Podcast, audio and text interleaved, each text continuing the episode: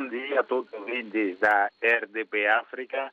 De facto, as temperaturas em São Tomé estão a rondar entre os 24 e 28 graus para esta semana, mas para hoje, particularmente, temos uma temperatura entre 24 e 26 graus aqui uh, na capital uh, são tomense. É um tempo uh, nublado, aquilo que nos apresenta a temperatura com possibilidade de trovoadas. Mas, a ver, vamos, para já temos uma manhã de sol, um sol ainda tímido, mas que vai dando para aquecer essas primeiras horas do dia. E quanto às notícias, uh, dizer que vai marcando a atualidade uma delegação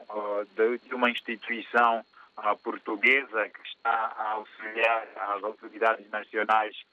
na digitalização do sistema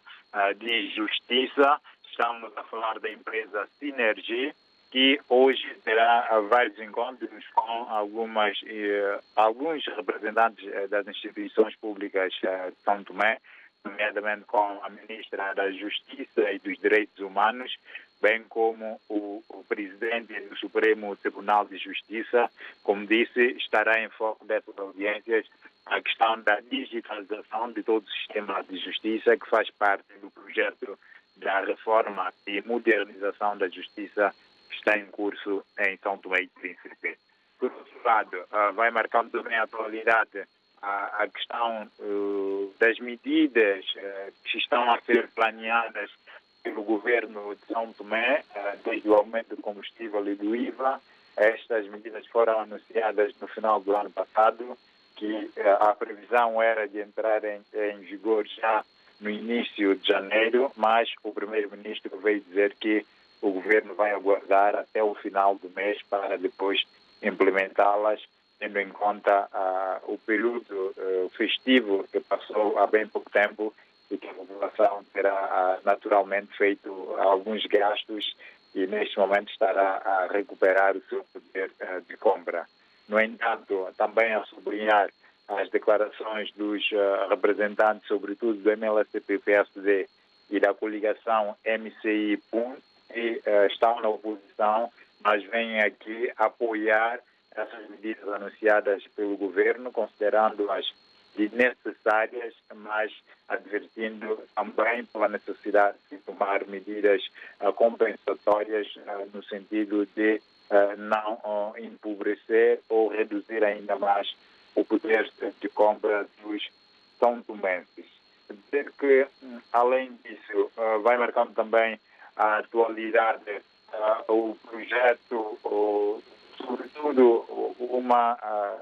digamos, um pedido de esclarecimento de um grupo de professores contratados no âmbito uh, da pandemia da Covid-19, são cerca de 800 professores que estavam na incerteza da continuidade dos seus trabalhos uh, na sequência de uma uh, conferência de imprensa que deu o ministro das Finanças, que indicava para a, a redução de uh, profissionais afetos à administração pública e este grupo de pessoas uh, tinha sido mencionado como possíveis uh, a serem afastados da administração pública, tendo em conta o custo que o Estado tem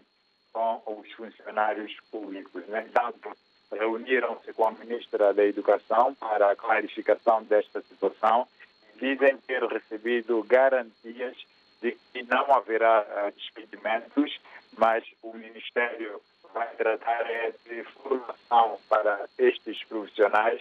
para que eles possam continuar a exercer as suas funções. Este grupo de cerca de 830 professores que dizem estarem a trabalhar desde o início do ano letivo sem receberem qualquer uh, pagamento, qualquer salário, sendo esta também uma das questões abordadas com o Ministro da Educação, que ele está dando garantia que o processo está muito bem encaminhado. Então, para já, estas três notas que vimos aqui a salientar nesta manhã de terça-feira, a partir de São Tomé.